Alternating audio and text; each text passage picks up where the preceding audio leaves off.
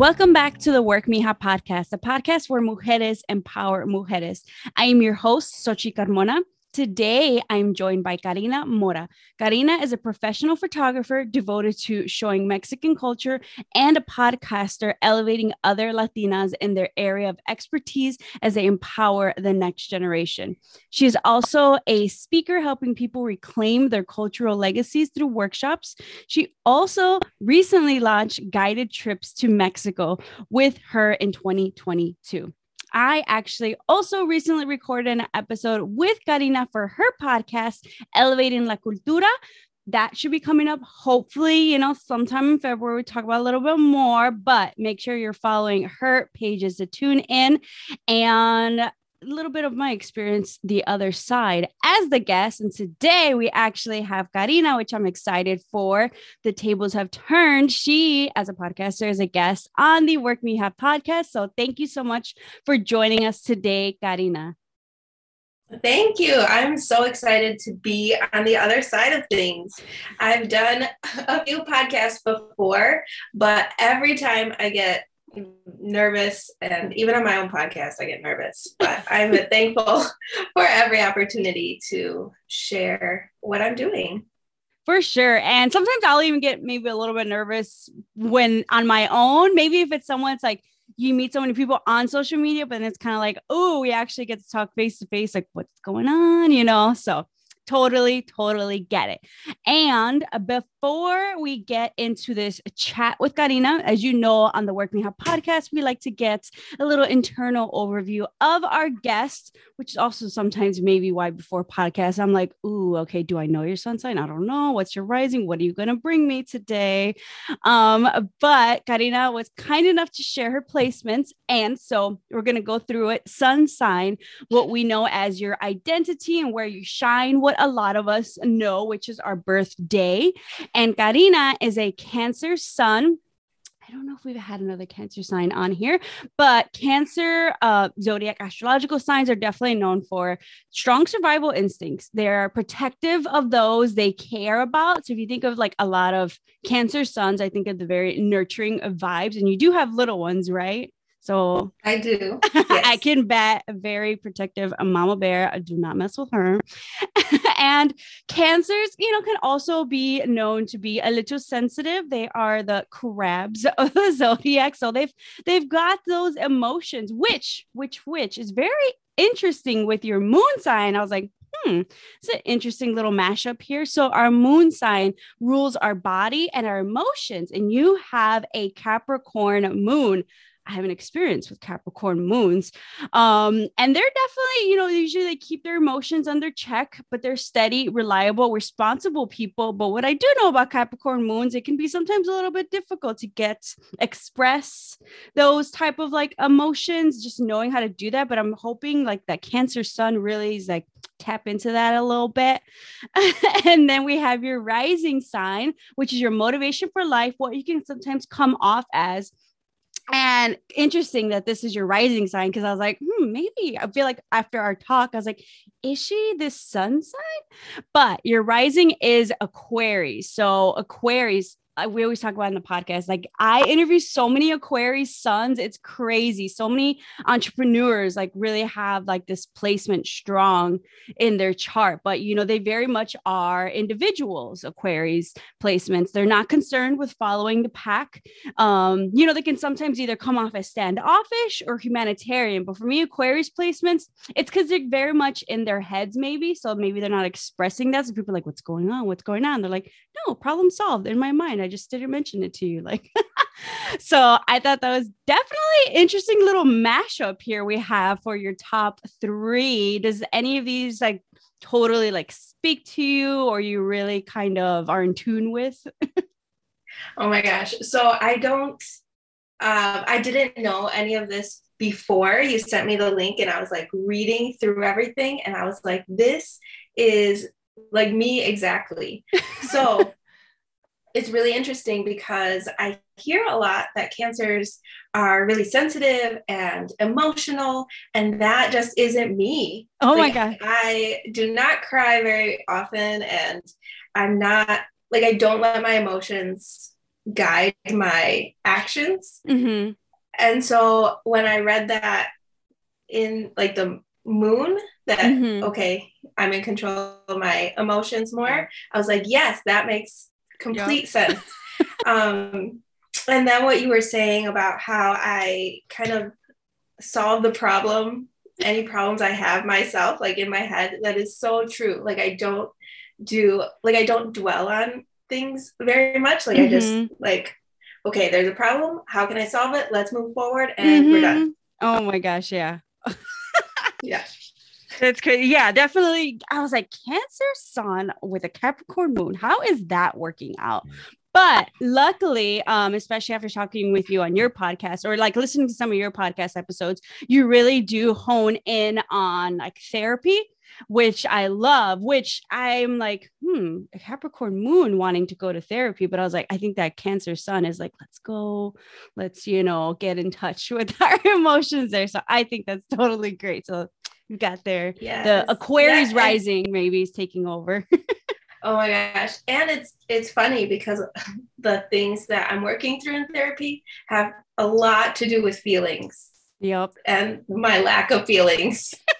um my gosh. It is it is really interesting and it's really stretching me. Oh my god. Yeah. Yeah, I I bet. I bet.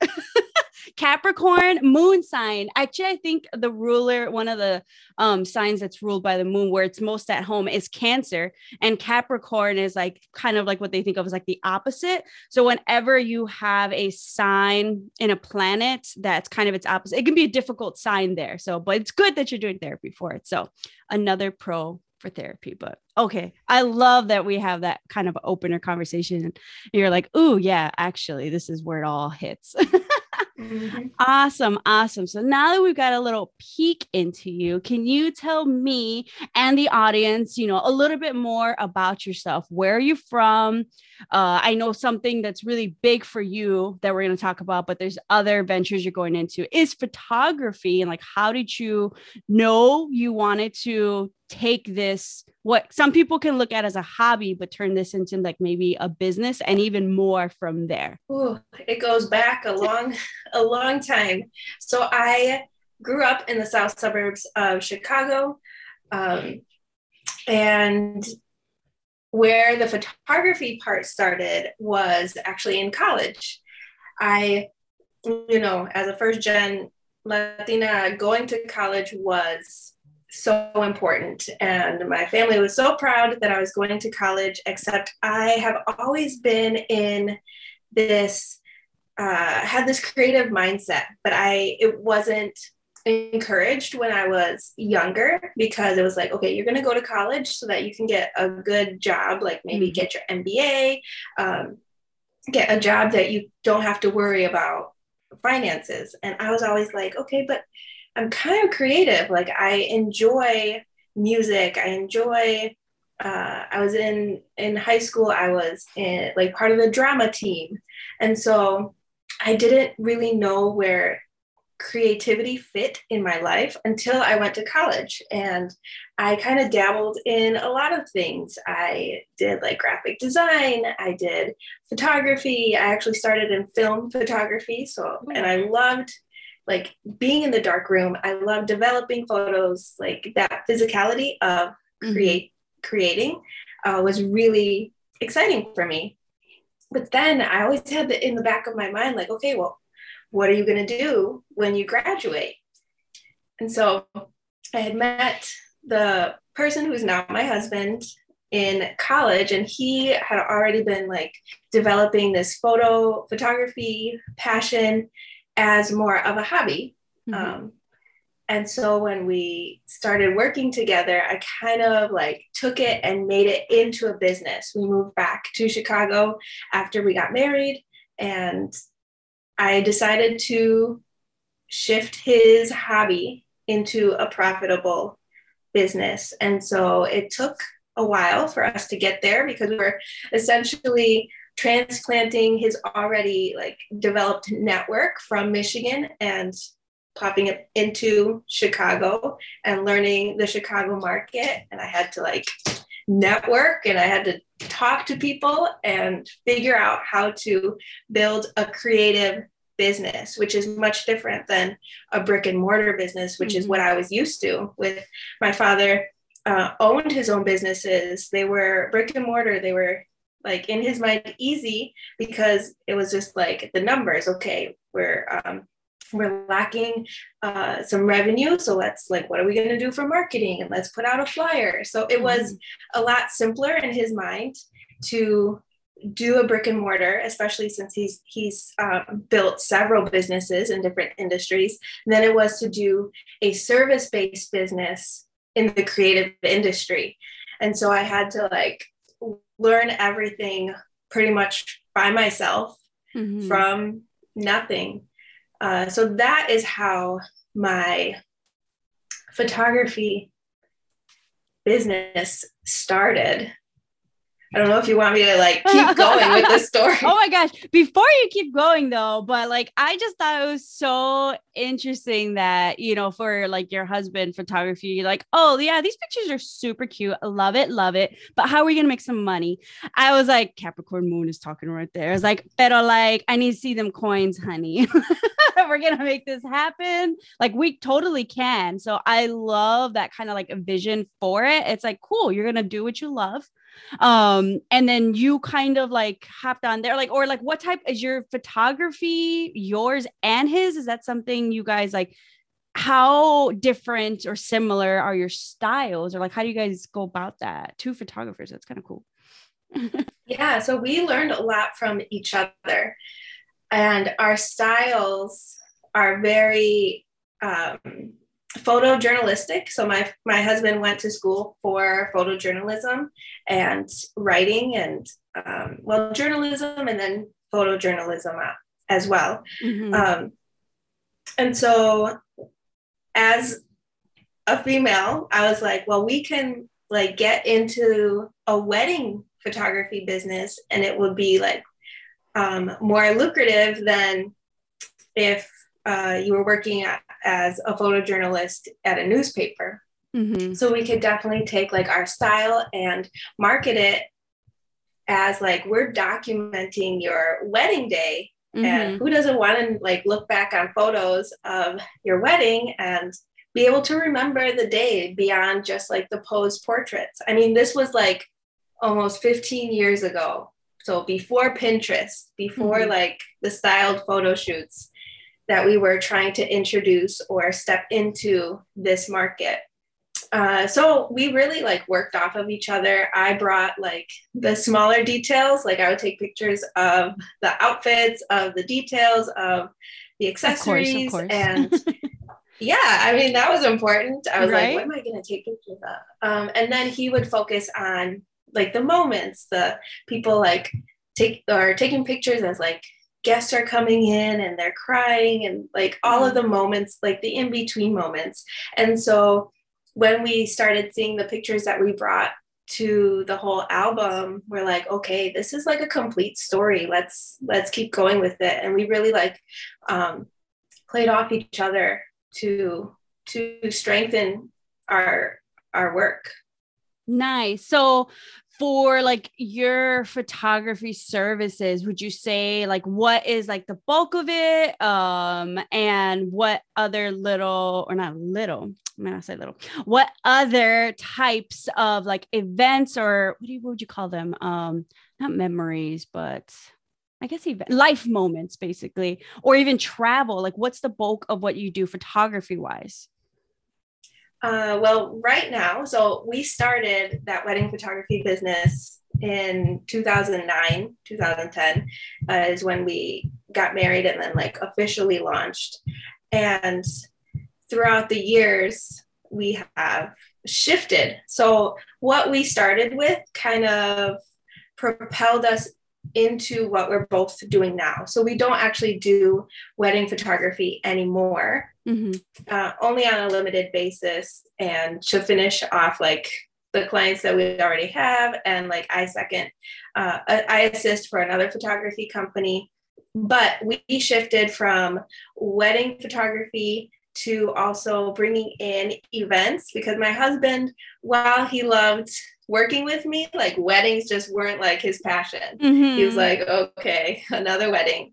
Um, so he also started photographing companies and doing like their marketing and um, branding photos.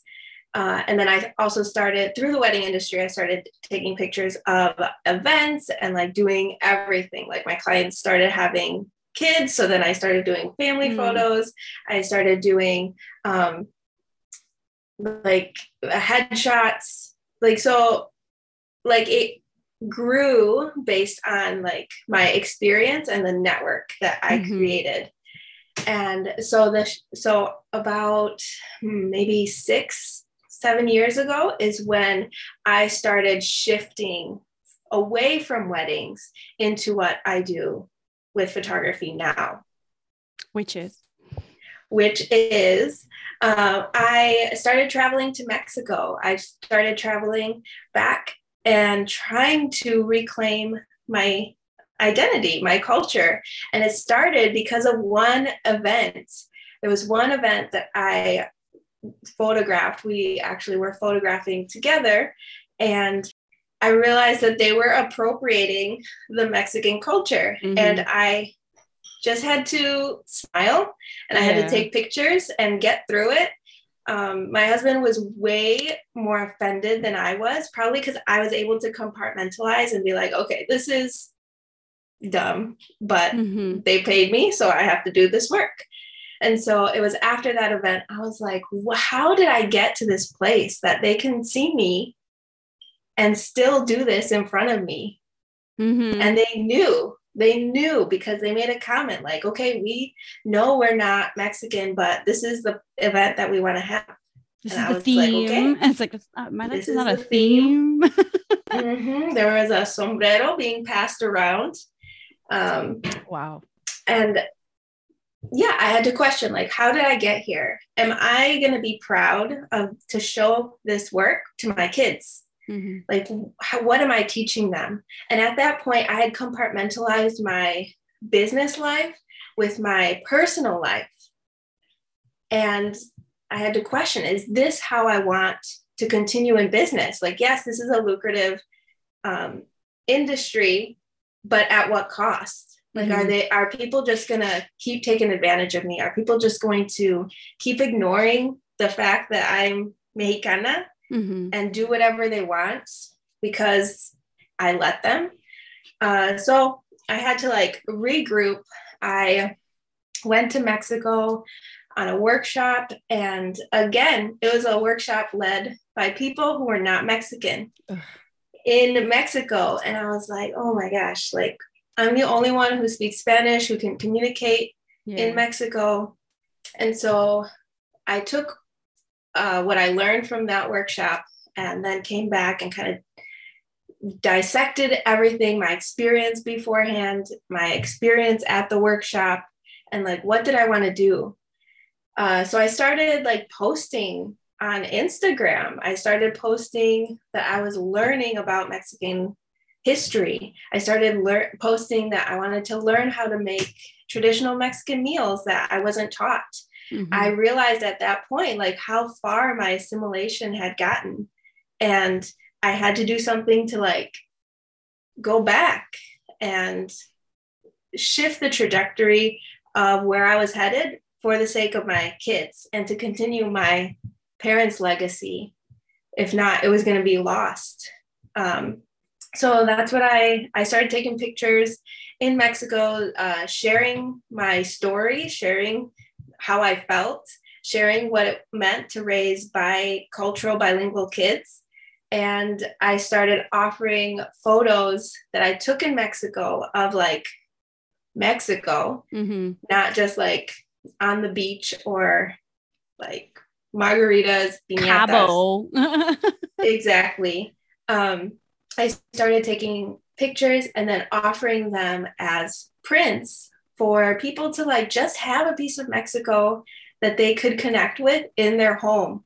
Because I saw you see like a bunch of art that you can get at uh, Target, at Michael's, at West Elm, but is it like uh like can you feel yourself and your identity and your culture in that art?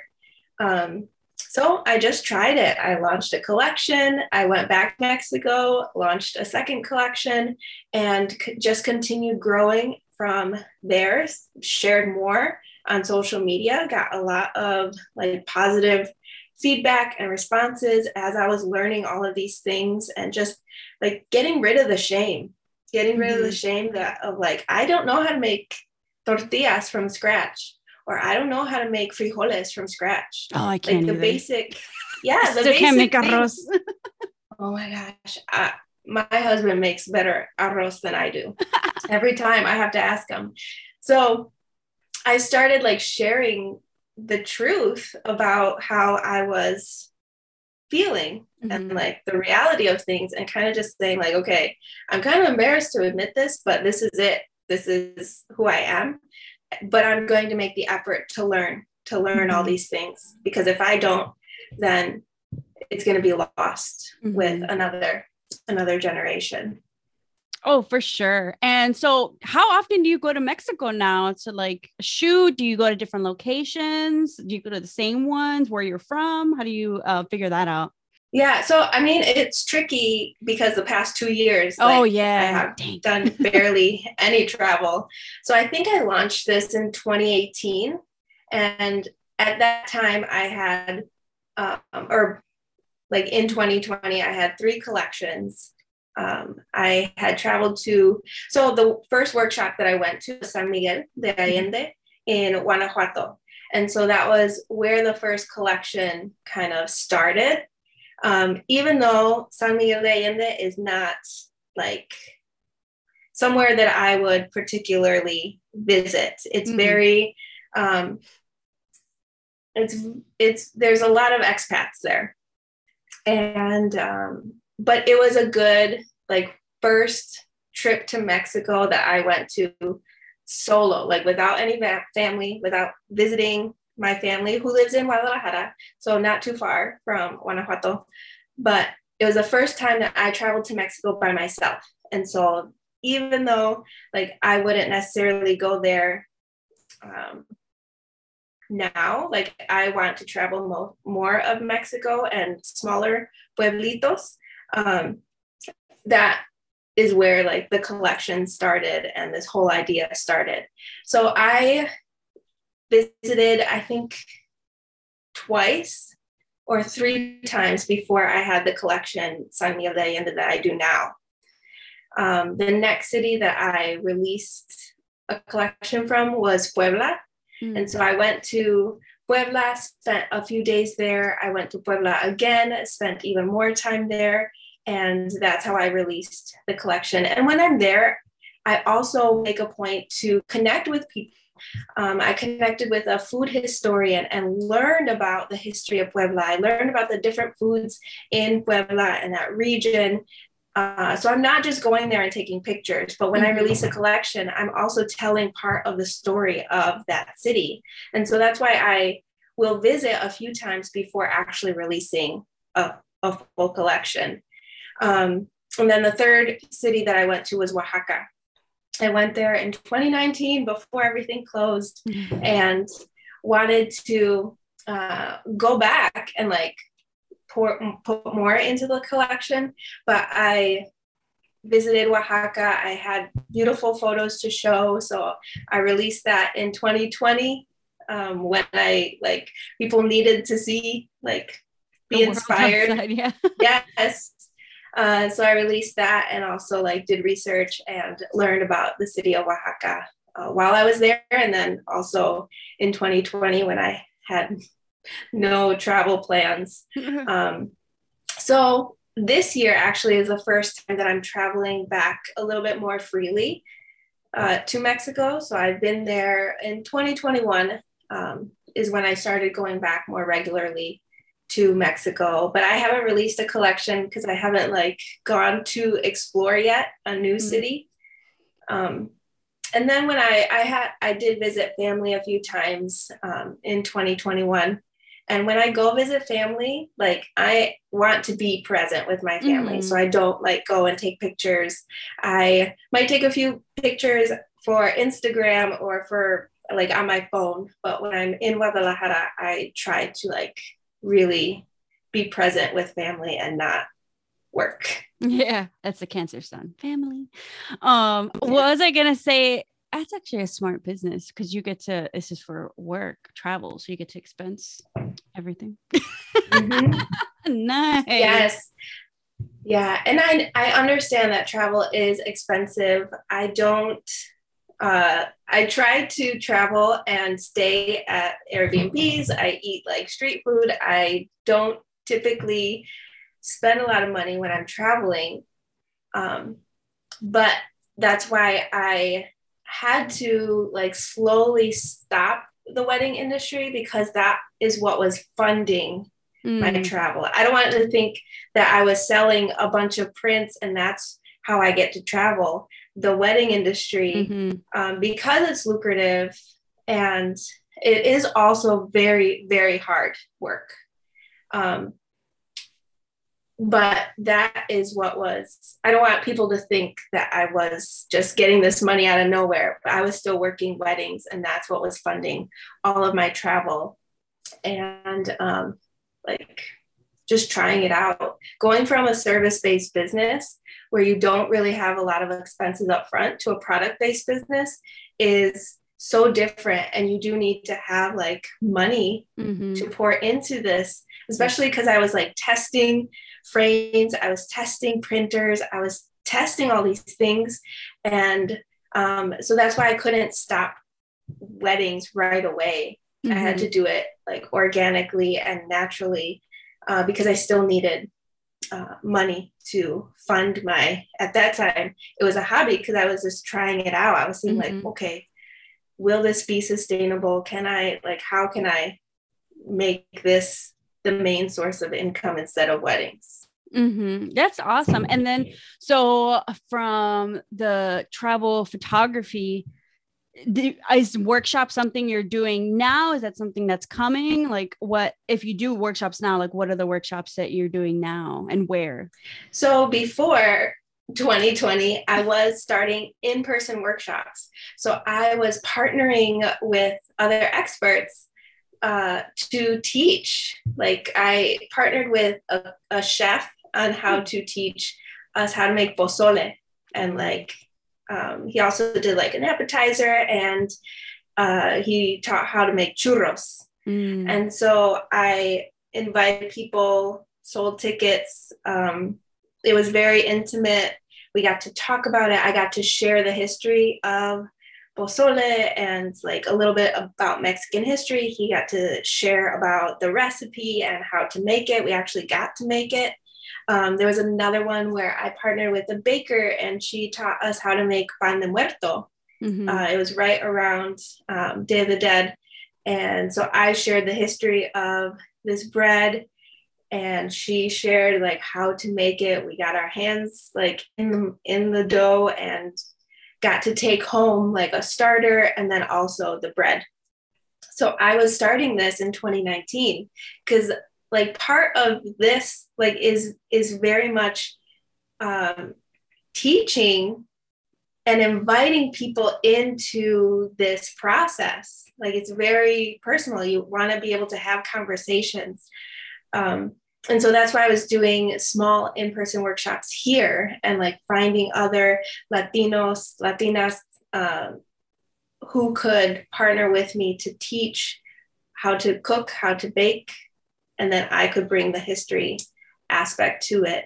Um, and so in 2019 is when I wanted to launch bigger workshops where it's like you actually come with me to Mexico and you learn all of these things in Mexico and we're there and we're experiencing what I've experienced um, and like starting to reclaim your culture, whatever that means to mm-hmm. that individual, or just learn about another culture. I think that's super important too, even if you're not um, Mexican. Like you can come to Mexico and learn no matter what uh, nationality or uh, no matter who you identify as, mm-hmm. like you can come and learn as long as you're respectful and come with like an open and um, like respectful attitude. Mm-hmm. Um, and so, because of the pandemic, I've had to put this on pause, but finally in 2022, I'm bringing people alongside me to Mexico to take the workshops that I've taken, to learn the things from people who are experts in Mexico, who will teach us not only what we're doing, but also the history of the land. Mm-hmm. Um, so that's how I've gotten to like develop my business or like my idea mm-hmm. um, because I want it to be personal. Like I don't want people just to see a pretty picture and say like, oh, that's pretty, and then keep on mm-hmm. scrolling. Like I want it to make a deep and meaningful impact on each individual, so that way we can actually make generational change and mm-hmm. pass this on to our kids and they see the importance of the work that we're doing and then they want to pass that on to their kids um, because as like the world is is changing and shifting. We're go- we're getting into more bicultural um, society. And so what does it look like to uh, learn about your culture but also learn about your spouse's culture, your partner's culture, and then how are you going to pour that into your kids and make like truly make a diverse society that elevates not just your own culture but everyone else's. Mm-hmm. oh my gosh. Yeah i totally agree with that. I feel like even as we get to like each generation almost it's so hard not to like lose a little piece of culture and traditions. Like even for me like cooking you know for like uh, traditional mexican meals. And don't even get me started on like estilo michoacan estilo you know nuevo leon like there's that. Um and so like for me my mom was always working. So if anything my grandmother made meals but it was always like oh your abuela cooks because she loves you. She doesn't need to teach you. Just eat it kid you know I wish I would have learned some traditional recipes from her. So I'm out here on like YouTube and TikTok, but I'm specifically trying to find La Senora. So I was like, I want legit Doña Mari, you're going to teach me, you know, type of a thing. And, but then also it's like those traditions that I think about that, like my grandmother, you know, taught us would keep up with, like, especially like when you're sick or, you know, in general, maybe her call it little brujeria or anything, you know, with the huevo and the soban con el mm-hmm. huevo and everything. You know, who's going to keep that up? Who knows that, you know, type of a thing. So I think that's totally important um, to try and do. And for each of us individually, especially for like the next generation, because then it, as it is, you're already like, speaking English with them. You know, it's not common. Like, yes, you probably speak Spanish, but like the common, you know, type of language maybe is going to be the English. So for them to kind of really get the Spanish as well, which, you know, is also very important. And that's kind of cool for like these workshops and like this travel. Like, do you, when you travel, is it like this is mom's work travel trip? Do you ever bring the kids along or do you guys do your own individual like family trips? So we do our own trips. So when I go to Mexico with a group or by myself to go explore, I am like in work mode. And for me, like that's it's fun too. So it's like I don't always see it as work because mm-hmm. I see like what I did with weddings. That was work. Like I, that was hard work. Mm-hmm. Um, but it's more of like you know when like we're all trying to get into this life where we actually enjoy the work so much that it's not like work. Mm-hmm. And so that's what I think of when I travel. Like, I love, like, there's something different about being in Mexico. Like, as soon as I land, like, you can smell Mexico and you can just kind of uh, I, I, don't know, shift your mindset. Like I feel relaxed. I feel like at peace. I feel at home like in Mexico. And so it's always like uh, uh, really, really a great experience, no matter who I'm with, uh, to be there and to be learning. So I do these trips without the family, but I also, uh, we just came back from a two week vacation mm-hmm. in Mexico with the kids, my husband, and that was the first time they had traveled since 2019. We had wow. we usually go on vacation uh, over Semana Santa to visit family. Mm-hmm. to um, just kind of hang out for a week. But they hadn't done that since 2019. So it was wow. like over two years, and they like the kids just missed Mexico so much. And it was just great to see them enjoying and relaxing in Mexico again. So I, I, like I said before, I try to keep family time, family time, even if it's in Mexico. And I try to keep like when I'm taking people, like I try to focus on them and their experience and um, like that is work for me, mm-hmm. even though it's not like work work. Yeah. But that's awesome. Like it sounds like such like you found a fulfilling passion that pays the bills. mm-hmm. Which is hard to find sometimes. So that's amazing. And then also cuz your husband also cuz you're both what creatives, entrepreneurs or does he also have uh like a full-time 9 to 5 or does he work for himself too? So he has a 9 to 5 Okay. He and that's how he kind of shifted out of weddings because he wanted to focus on work. Mm. Uh, and it was so hard because he had a nine to five and then would work weekends with me for weddings and he would he wouldn't really see the kids. Yeah. and so he transitioned out of the wedding industry before i have. But um yes he has a nine to nine to five. He also is kind of in the creative space. Even though he works for a company it's very much like writing designing uh, managing. He's also an author. He wrote a book last year, two years nice. ago, with someone and teaches workshops on that. So the goal is for him to also work for himself. But right now he is nine to five. Nice. He's like, all right, you started. I'll join you in a bit. yeah. That's awesome. Then you guys can just travel everywhere. That's so cool. That sounds awesome. Plus, someone's got to have the health insurance, right? Exactly. I right. think that is what is stopping him from actually going on his own. I mean, it is really hard. And like we've been looking at the numbers and the health insurance, man, it's Whew Uh, individual family but that's the thing I got that's what I was gonna ask I was like because at first I'd be like oh what is it like to have like two entrepreneur creators but I feel like that's usually how the balance goes sometimes you know where you have one is the entrepreneur and then the other is maybe like holding down the full-time you know health insurance more than anything it's the health insurance somebody has the health insurance covered that security there and then it's like okay cool like you can kind of bring that in and then you know we'll kind of maneuver that but that's usually what it comes down to, at least in the mm-hmm. US, right?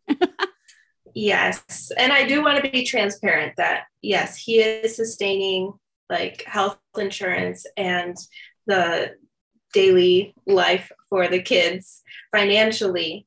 Um, and then it's very, uh, like, I am privileged to be able to use the business funds mm-hmm. and keep it in the business for now. Mm-hmm. Um, so I do want to say that we are privileged enough that he we can um, be sustained by his nine to five while I figure out this um, work that I want to be doing because it mm-hmm. has been like a four year transition as I figure out mm-hmm. how to make a new business and a new business model sustainable mm-hmm. while also healing in my own journey. Like this mm-hmm. isn't like this is work that I've had to be doing before I make it like public.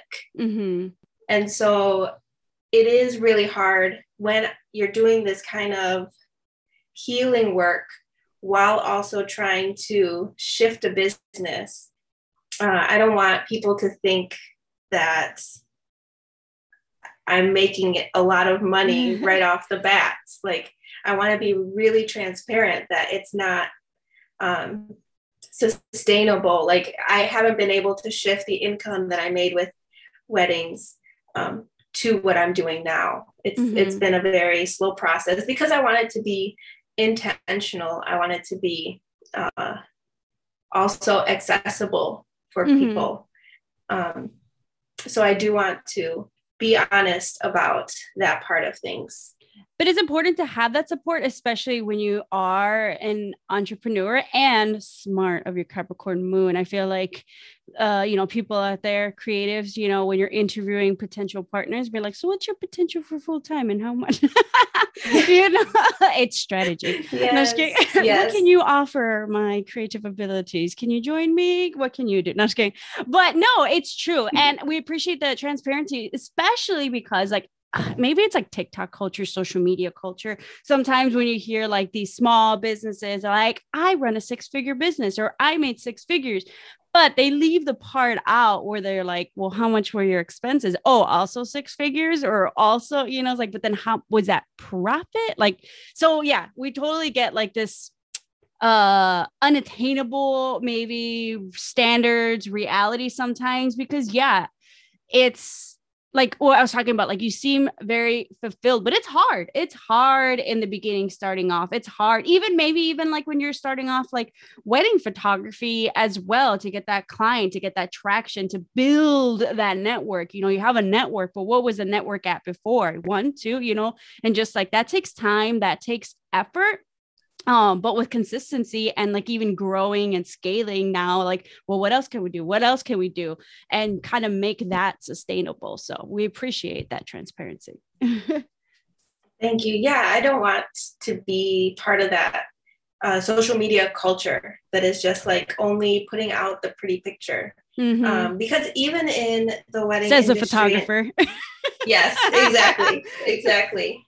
Um, as like a photographer though like i am very real like in what mm-hmm. i share like even though it's pretty like uh, when i go live like you can ask me any question and i will be honest and real with people um, but even in the wedding industry i did see that disparity being a latina in this very um, white dominant industry mm-hmm. and I feel like I struggled to grow as quickly as my white counterparts. Mm-hmm. Um, not necessarily because I lacked skill, but because I didn't have the network and connection yep. that they may have been coming yep. with already. Mm-hmm. Um, and so it was very hard, and I did learn a lot. And I think that's why this, what I'm doing now, is so meaningful to me because I want to shift that. Mm-hmm. I want to like normalize like you don't have to assimilate in order to like be accepted. Like we need to create our own like circle where we elevate these like different cultures and show that like just because we look different doesn't mean our skill is less than and that we should get paid less than.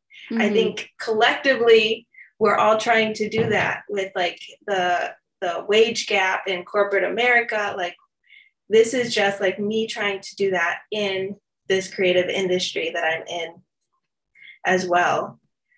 Um, so I do want to say that if you are in a like a creator and you find yourself in circles that might be predominantly white and you're feeling like why can't i do the same thing or like charge the same price? Why am i getting questioned? You're not alone. And mm-hmm. like it's it's it is a real thing because i was gaslit to think that i just wasn't working hard enough. Nope. But i do want to encourage people that they're not alone. You're not the only one feeling this way and that there are people that are trying to help and talk about these things so that we can move forward. That's a, another like how can I solve this problem? How can we move forward together? oh, the Aquarius rising, solving yes. all the problems. yes. Oh my gosh. But I love that you share that. It's so true. Like I feel like we just need a whole other conversation on that. And then especially on because like, I forgot I was seeing something like on TikTok, like creators of color like have to work harder um than like white creators like I, will see some of these videos of these like just like oh super pretty girl not even she don't even wear makeup she's just white. And and just does like the most basic little video. It took her five seconds and it's like two million views or something. But like as a creative color sometimes you have to like really just like work at it, put even more effort in order for your stuff to be seen or even like accepted. You know, like a creative color versus a create like a white creator doing maybe the same video, but the white creator just going to be more accepted in it in a way, just being like, oh, you're seen as maybe more professional or more like noteworthy. Like it's just crazy. Whole other conversation yeah. on TikTok culture or that culture yeah. in general. Oh my gosh. Okay. But what from everything that you do, what has been the most challenging part about running your business businesses? I think the mindset mm-hmm. shift. Mm-hmm. Um, because I grew up in a area that was predominantly white and I was born in 86 so very much a 90s 90s kid growing up where it was like oh well we don't talk about color mm. so I grew up thinking that I was just like everyone else mm-hmm. but it wasn't until like I graduated college and entered the workforce that I realized like why am I not getting the success as everyone else if they're telling me that I'm like they don't care if I'm Mexican or like it, it doesn't matter. Um, so making the mindset shift to like accepting the reality of things. And I think like the, sh- the work that we've been doing the past four, five, six years has really helped in that. Um, but just, I mean, I still get imposter syndrome. I still get like down on myself. Um, I still have to work on my mindset every single day.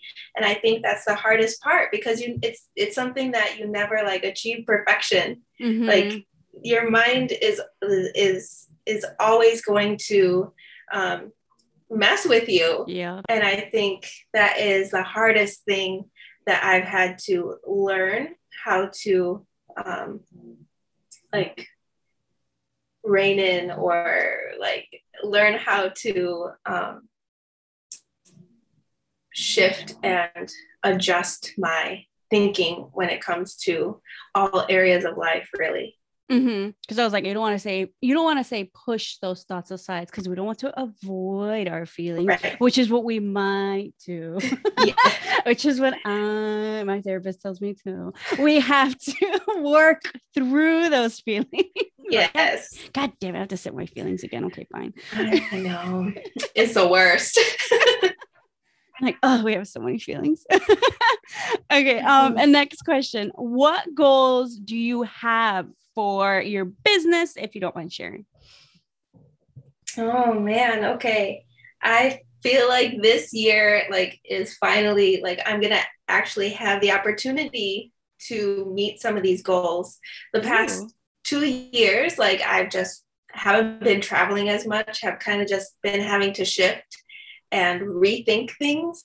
Um, and so I poured a lot into my uh, like personal development and learned a lot got more i guess got got better at sharing my story. There was a lot of like tension with my story a lot of um, again talking about mindset like yeah. shame. And i hired a coach and she was amazing. She helped me like develop my story to make a difference like how i can just be like oh well this is my story i don't know. But to use that to also connect with people and and help them. And so i think this year like i said i'm going to be actually launching guided trips to mexico with me. And i'm also going wanting to do more speaking. I mm. want to do more speaking like in schools um, at the high school level or at the college level and start bringing these uh, conversations to life like mm-hmm. talk about assimilation talk about cultural legacy and what that means for each culture individually and how we can work together to make a shift mm-hmm. uh, whichever industry you're in um, even in corporate america like i think people are starting to realize the importance of diversity, equity, inclusion, Mhm. but how can we um, get rid of the mindsets that we had around what it means to be successful and then shift that to also elevate and support other cultures in the workforce. That's awesome. All right. Cheers to 2022. Yes. Can't wait to see pending any other things. Yeah. Who knows that throws at us, but nice. Okay. So before we close up, I want to go into our lightning round questions. So just things, first things that pop into your mind. So if you are ready, the first question is Who is a Latina that inspires or motivates you? Oh my goodness. Okay, so oh I think I think everyone that I've had on my podcast has influenced me in a way that I didn't realize. Um, I love each person that I've connected with through the podcast Elevating La Cultura, um, which I I interview other Latinas in their area of expertise and kind of elevate what they're doing to share their story so we can normalize this conversation. Mhm. Um, but I, I have to say, one of my good friends, uh, her name is Jasmine. She is the founder of a nonprofit here uh, locally in a local suburb of Chicago. And her nonprofit pours into the creative industry and the youth and like teaches them how to take pictures, how to use a camera, how to Mm. market, how to brand, like all of the skills that are so necessary in Mhm. this age that are not necessarily taught in school. Mhm. And she had this idea three, four, five years ago, and to see her develop it and to be doing the work and pouring into her community and also like taking other people along with her is so empowering. And so I think she and I don't I probably don't tell her enough, Hmm. but she is such an influence and an inspiration to me and what I'm doing in my in my business in my life. I just appreciate her so much. That's awesome. Shout out Jasmine. Yeah. awesome. Okay, next question. What is the best piece of advice you have ever received? So, okay, my father is a huge influence in my life. He uh, has given me so much advice. Some, uh, I get advice even when I don't ask for it, you know. Um, but one thing that has like stuck with me is the fact that he said that you are your greatest asset. Mm. And so you as like your mind, your body, your spirit, like all of that needs to be taken care of for you to thrive in life and business in, in all areas Mhm. in all aspects. And I thought that was a huge thing for um, someone of his age as an immigrant to really like hold on to because that is like a thing that is now being like work done. And so for him to be telling me this when I was in high school and college, like that has just stuck with me that it's important to pour into your mental health. It's important to make sure that you're drinking water and getting enough sleep and like taking care of your body, going to the doctor or whatever you need. Like it's so important to make sure that you're okay so that you have the energy, the strength to do what you want to do and make a difference. Mhm. That's awesome. Good advice. Shout out, Dad. Yeah. Okay. Next question. What is a piece of advice you would give anyone wanting to pursue a business or ventures like you? Uh, okay, so I think I want to approach this in two parts because what I've shifted into, not a lot of people are doing. Mhm. And so I want to give people like the permission or the encouragement to just because you don't see a lot of people doing it doesn't mean it can't be done. Mhm. It it will be hard to figure it out, but you can like make a path and you can do what is important work for you and help people see the importance of that as well. Uh, so just because you don't see it done doesn't mean it can't be done. Mm. Doesn't mean that you should give up. It's just like find other people who can come alongside you and encourage you. Um, and but then on the second, on the flip side, I want to encourage people just because they see a lot of people doing something doesn't mean that it's a lost cause or that they shouldn't do it. Just like the wedding industry, there's so many photographers out there, but you can find the clients that um, will appreciate you and value you, and you can actually like make a business. I think of that example like when you go in the store, there's so many like bread mm-hmm. companies, and they're all like doing it or you just drive down the street or like even when I'm in Mexico and looking for street food, there's so many tacos and like mm-hmm. stands selling elotes or um, the chips with the salsa, but they're all like you see. There's so many people around them, and they're all thriving. Mm-hmm. So just because it's being done doesn't mean that there's no space for you to do it. Mm-hmm uh, on that Aquarius rising response. oh my the gosh, vision, the visionaries. yes, that's hilarious. See, I told you I read it and it was like spot on, and I had no idea. Uh, that's so funny. Okay, next question. What is the best resource that has helped you along your journey? Book, podcast, app, etc.